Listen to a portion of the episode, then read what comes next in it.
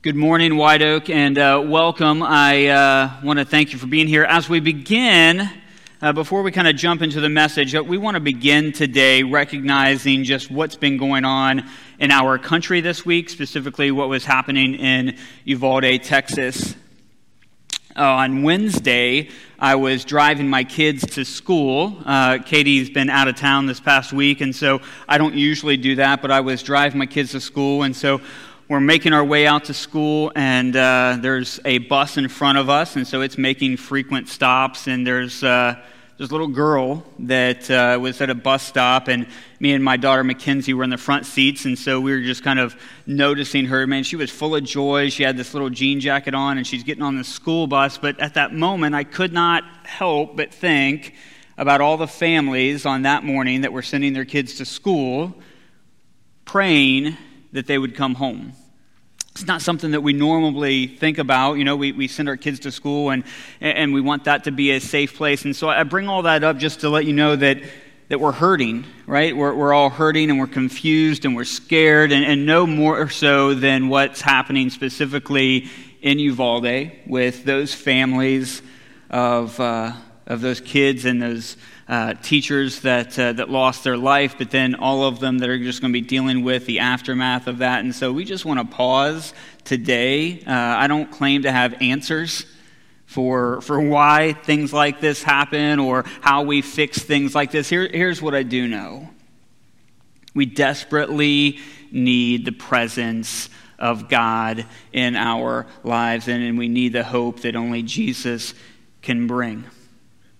Psalm 34, chapter, chapter 34, verse 18 tells us this The Lord is near to the brokenhearted and saves the crushed in spirit.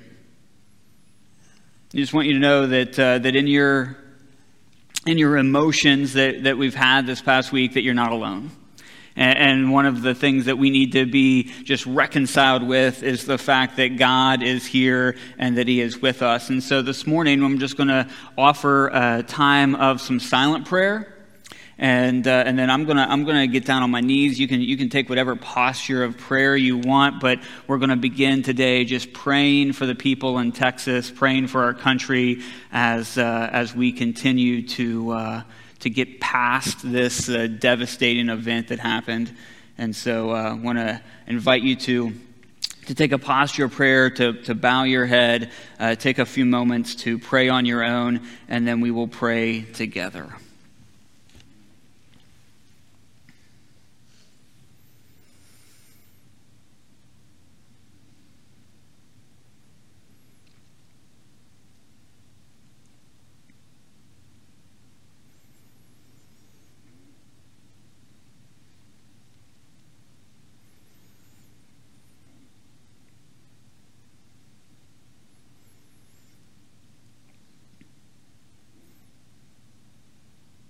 Dear Heavenly Father, we come to you right now asking for your presence.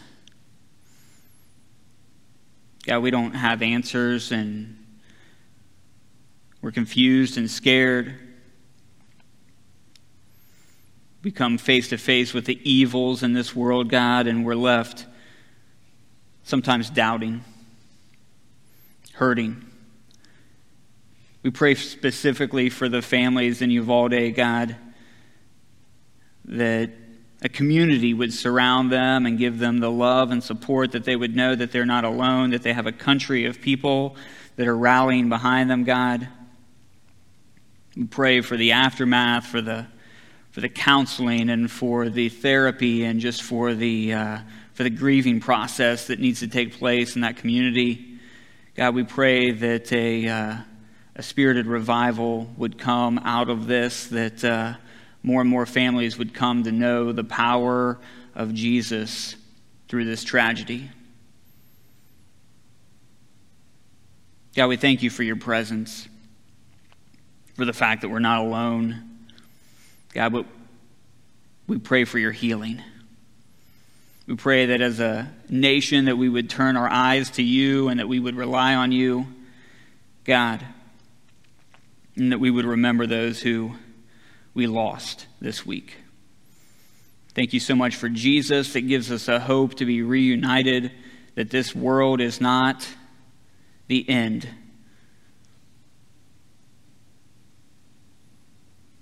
Lord Jesus, come quickly. It's in Jesus' name that we pray. Amen.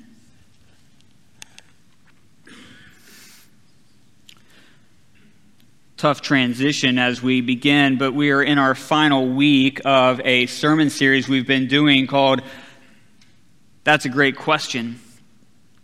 And as we've been going through this, uh, if you've been with us for any amount of time over the last month, you're aware that we're looking at these questions that Jesus asks his followers and different people and these interactions that he has. And, and we've talked about the power that these questions have as we uh, dig into just uh, what the question is trying to pull out of the uh, people involved.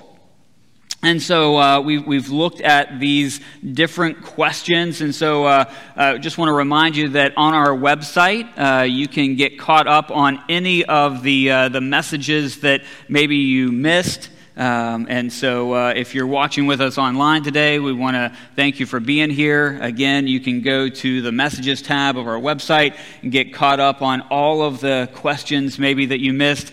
Uh, we've also have a on our website a section for our momentum articles where Nathan's been tackling some of the different questions that you submitted throughout the series, and so all of that is available for you to get caught up on as we conclude this message series today.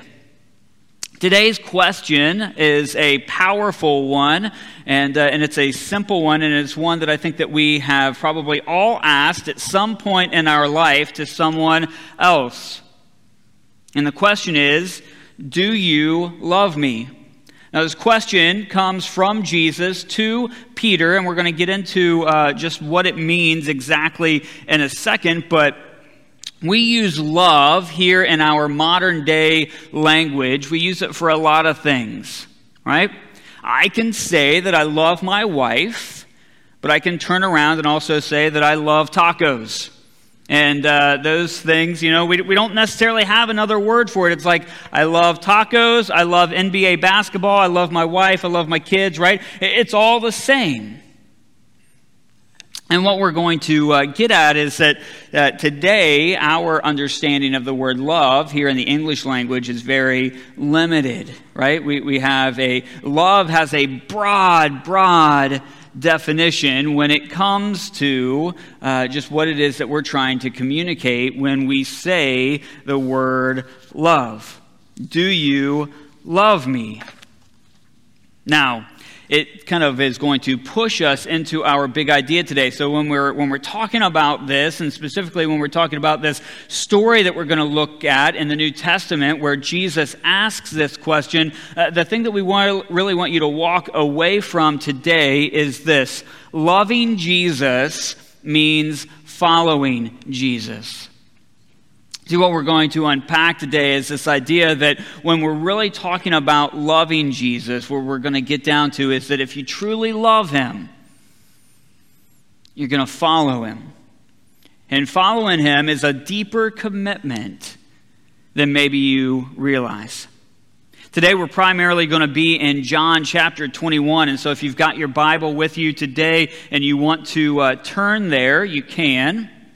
John chapter 21. If you don't have a Bible, we've got Bibles at the hub. We would love to get one for you, but you can pull it up on your Bible app as well. I want to set up for you kind of what's happening in the context of this, uh, this section of Scripture.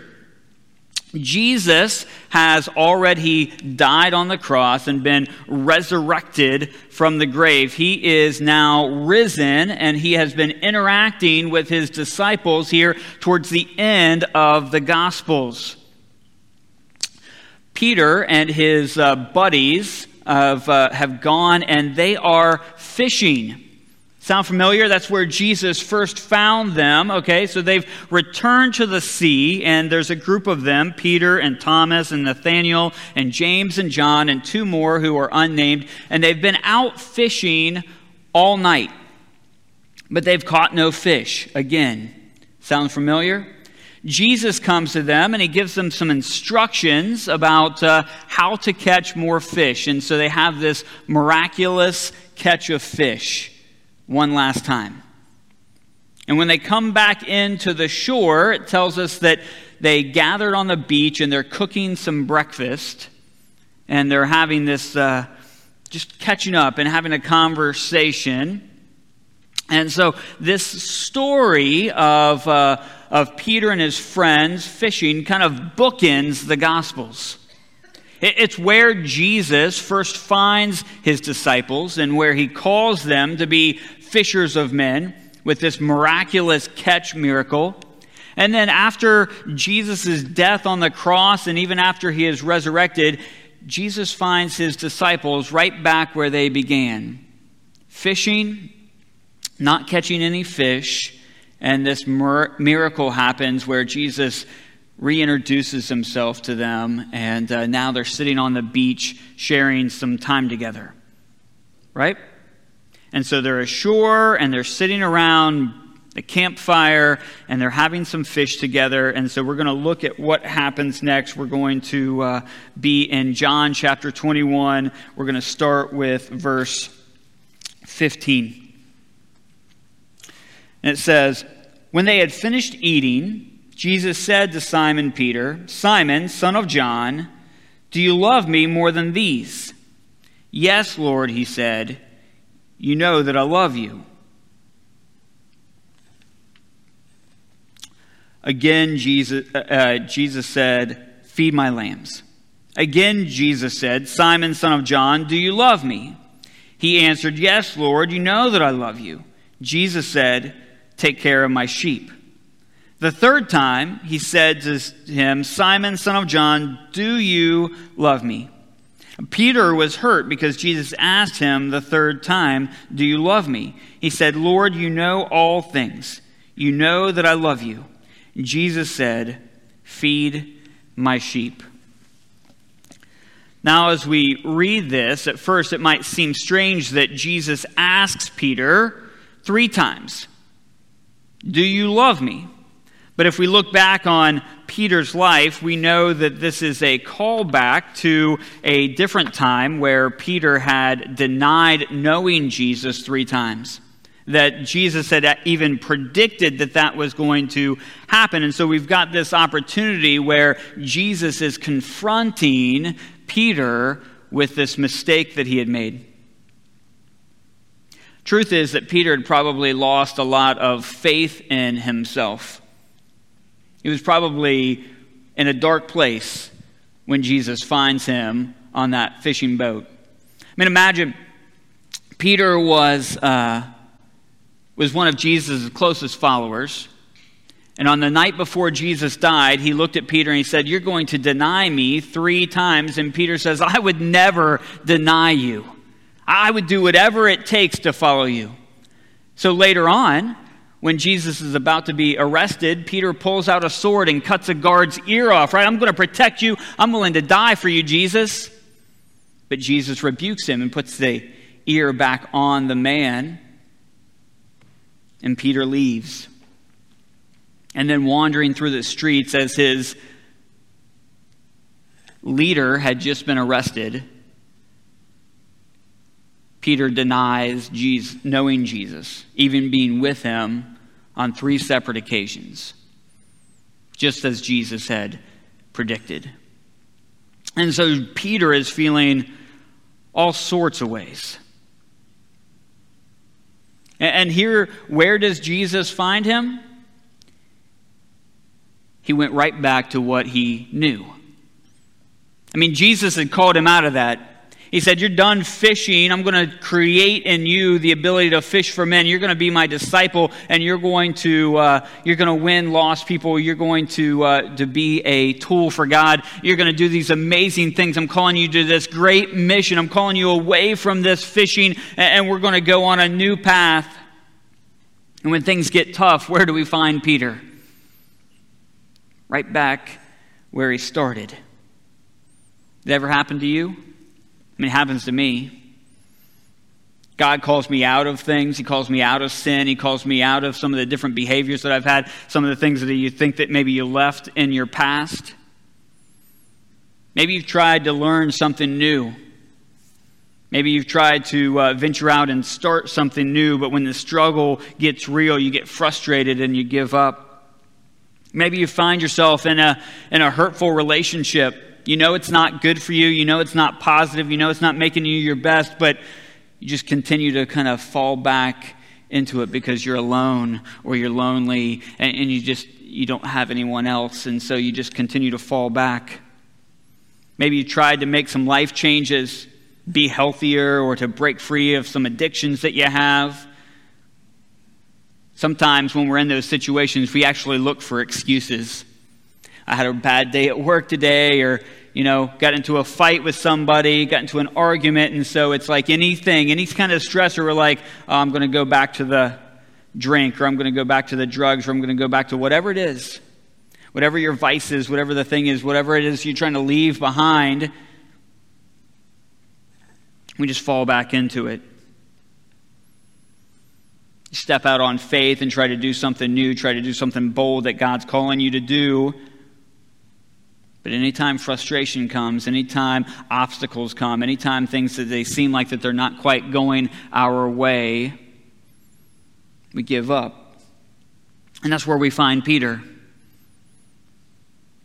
So Jesus asks him, Do you love me more than these?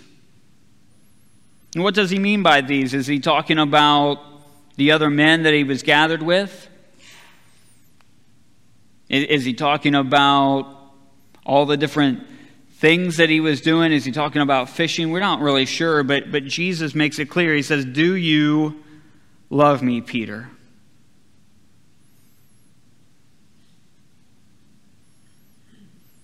Peter replies all three times with the same phrase You know I love you. And I want us to better understand this because, like I said, the word love is pretty uh, vanilla for us. We've got one word and it means a bunch of different things. But in the, in the language in which the Bible was written primarily in the New Testament, Greek, there's a bunch of different words that they use for love. And there's three primary words that they use. One of those words is the word eros, E R O S. And uh, it is a combination of uh, some Greek gods that they had, Aphrodite and Eros, and we better know them as Venus and Cupid. Uh, but they are words about sensuality and sex, and, uh, and they're not, Eros is not a word uh, for love that's used in the New Testament, but it is a Greek word for love. There is another Greek word, and it is phileo and it means friendship, and it has to do with affection or emotions. And we get words like philanthropy from it, or the city of Philadelphia, which means brotherly love. And so it is a word that is used throughout Scripture. Phileo, a certain type of love, a friendship love, or an affection love. But there's another one, and it's called agapeo. We better know it now. Maybe you have heard somebody say agape love. And this is a sacrificial love. It is the noblest form of love. It is a divine word, and it speaks of the love of God and the love that Jesus has for us.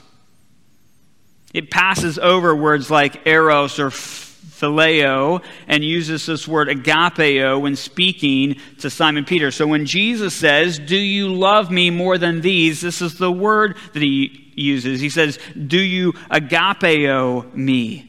Peter. And now Peter responds back. He says, uh, You know, you know that I phileo you. Right? Isn't that interesting? Jesus asks him a pointed question Do you have a sacrificial love for me? And Peter's response is, You know that I have an affection for you. You ever do that?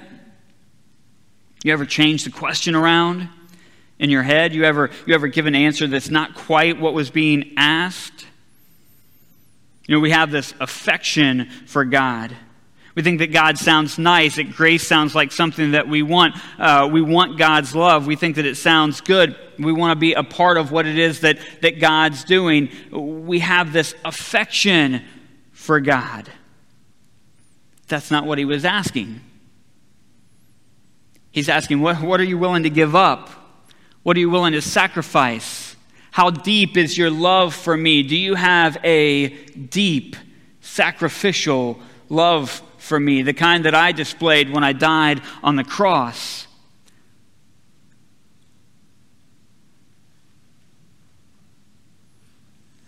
Finally, the third time, when Jesus asks, so the first two times, Jesus says, Do you agape love me? Do you have this deep sacrificial love? And both times, Peter responds, Lord, you know that I, phileo, love you.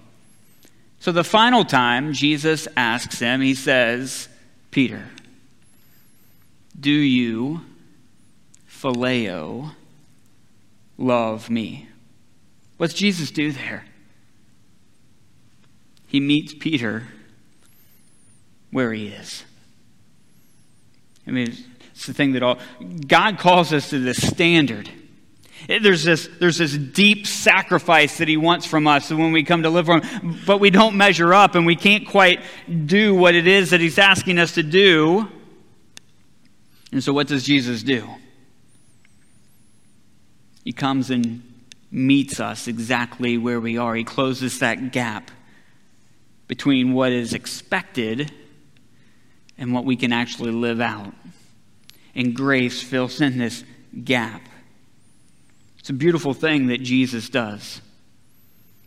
But it also pains Peter because he knows what he did.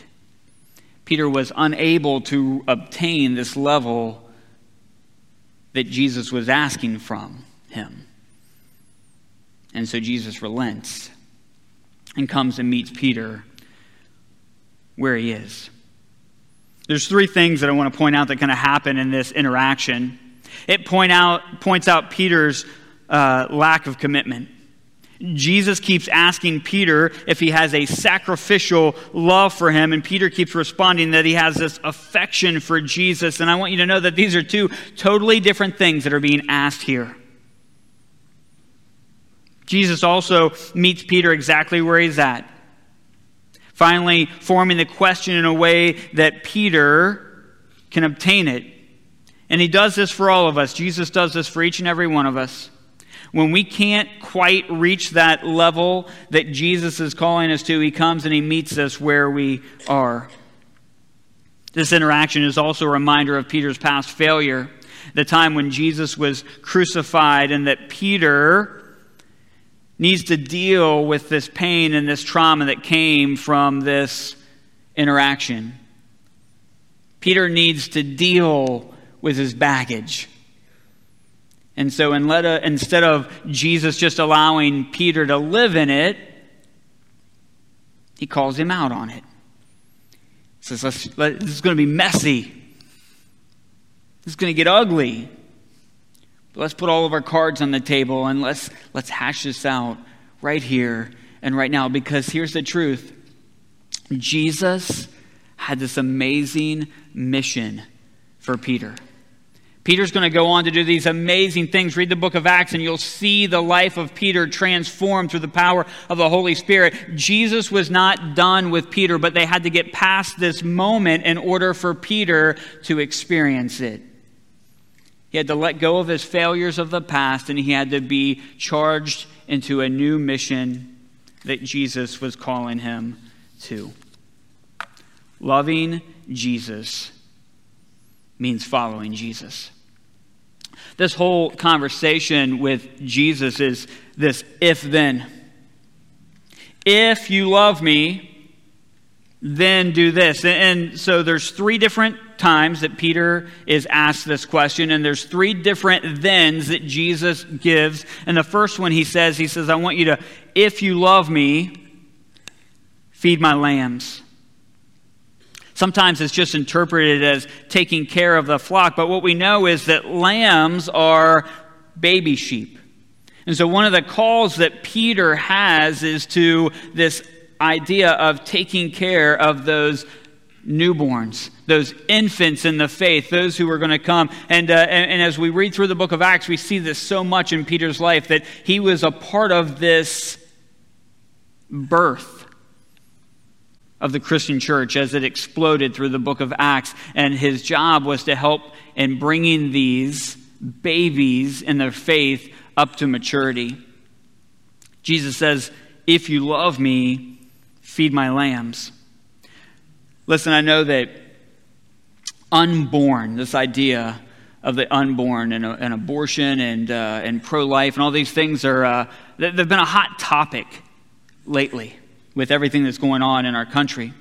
And one of the reasons and one of the arguments is that uh, people who, who are fighting against this idea is that, uh, is that there's a group of people who only care about a minutia of this whole thing.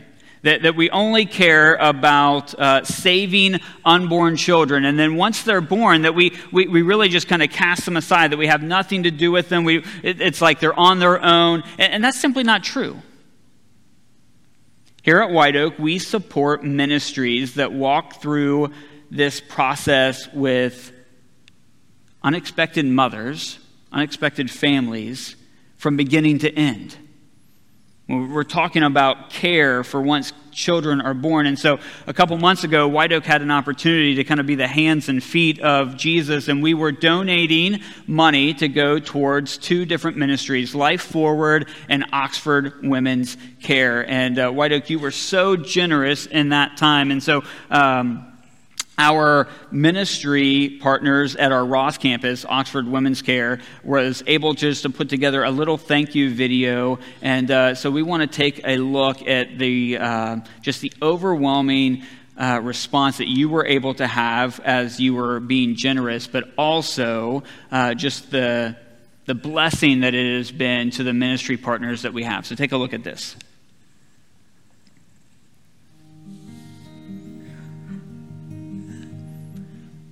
Never, ever, in all the years that I've worked for the center, has a boomerang been so big and so tremendous and what so much needed. So we're transitioning and uh, a lot of things are happening and uh, we're getting ready to uh, become medical later on this year and I was just overwhelmed by what God does. And I feel like God is putting us in a position where this needs to be done. Uh, being with near Miami University and having our own facility to be able to do that, um, it's just, I think it's time. I know it's time. I'm hoping by the end of the year that we'll have an ultrasound machine in here Oxford Women's Care Center started in 1984 as the Pregnancy Crisis Center, and it has been around in this area for a long time. Is that we deal with people who have an unplanned pregnancy. Uh, what we do is we come in, we educate the, the mothers through our Bright Courses uh, Learn to Earn uh, program. When the babies are first born, they get a layette, they get a bathtub filled full of anything that they would need. But most of all, they get the support that comes uh, through the center, uh, through our volunteers and through our client service coordinators. The ability to say, you know, if you need maternity clothes, we have maternity clothes. If you need a doctor, we, I can refer you to a good doctor in the area. Uh, I don't know if I can financially buy diapers or anything like that. Oh, well, that's not a problem. We have what you need, and there's no cost. You can earn a new crib, you can earn a new car seat through our educational program. So God does do, He moves in Oxford Women's Care Center.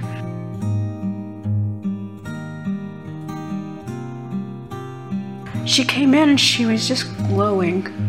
And she came over and hugged me right away. She goes, I haven't seen you in a long time because she usually comes in when I'm not here. She goes, I have something to tell you. And I said, Stephanie, what is it? I thought, oh no, she's not going to have another baby or, you know, whatever. She goes, no. She goes, I gave my heart to the Lord. I was baptized yesterday. We're doing the right thing. And I'm so excited about it.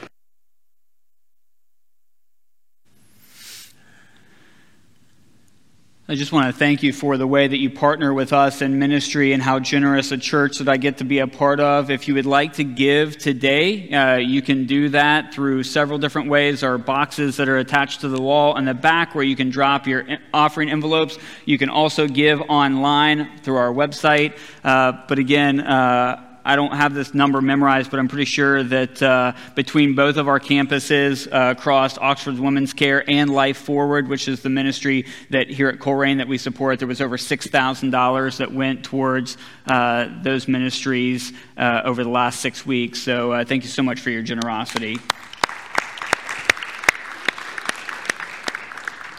So Jesus talks specifically about this. You know, all of these answers that he gives, this feed my lambs, and then he, he comes back the second time and he says, feed my sheep.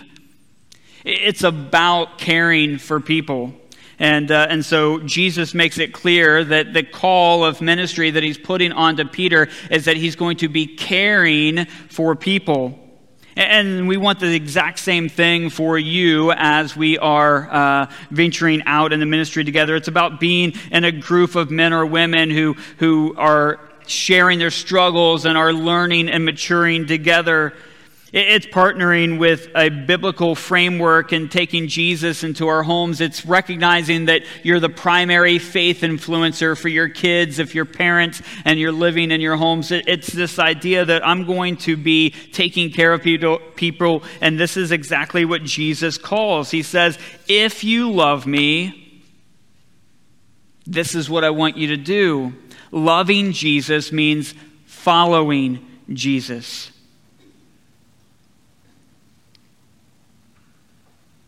Jesus' call is to feed my sheep. And it's this idea that we're going to care for those that Jesus has put us in front of. That we're going to help in the maturing process. That we're going to, yes, we're going to care for their needs. We're going to care for uh, their spiritual growth. We're going to be involved in their lives. At the end of this conversation, Jesus closes by giving Peter a glimpse of what his future is going to look like. He says, Very truly, I tell you, when you were younger, you dressed yourself and you went where you wanted, but when you were older, you will stretch out your hand and someone else will dress you and lead you where you do not want to go. Jesus said this to indicate the kind of death by which Peter would glorify God. Then he said to him, Follow me. It's not a great sales pitch, is it? Hey, let me tell you about what kind of sacrifice you're really going to make for the kingdom of God. You ready? Now follow me. But that's exactly what Peter does.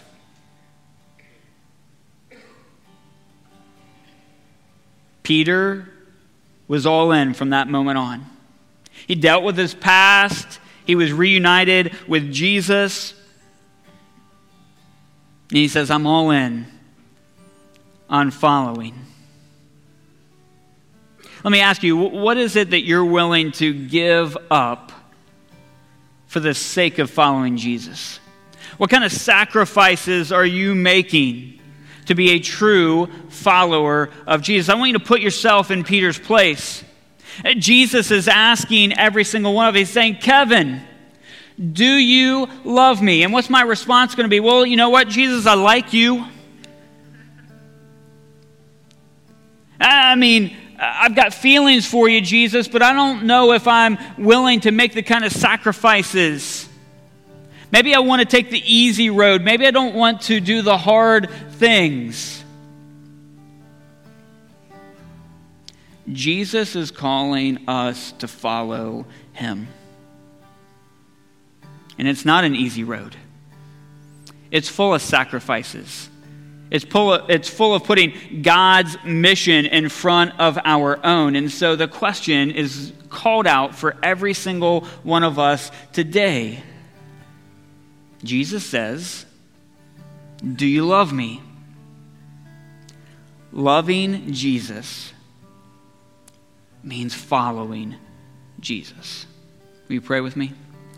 Dear Heavenly Father, I thank you so much for the example that Jesus sets. I thank you so much for the fact that he was willing to give up his life for each and every one of us. God, I'm thankful that even when we can't quite get there, we can't do that last 10%, that Jesus meets us exactly where we are. God, help us to be true followers of Jesus. It's in his name that we pray.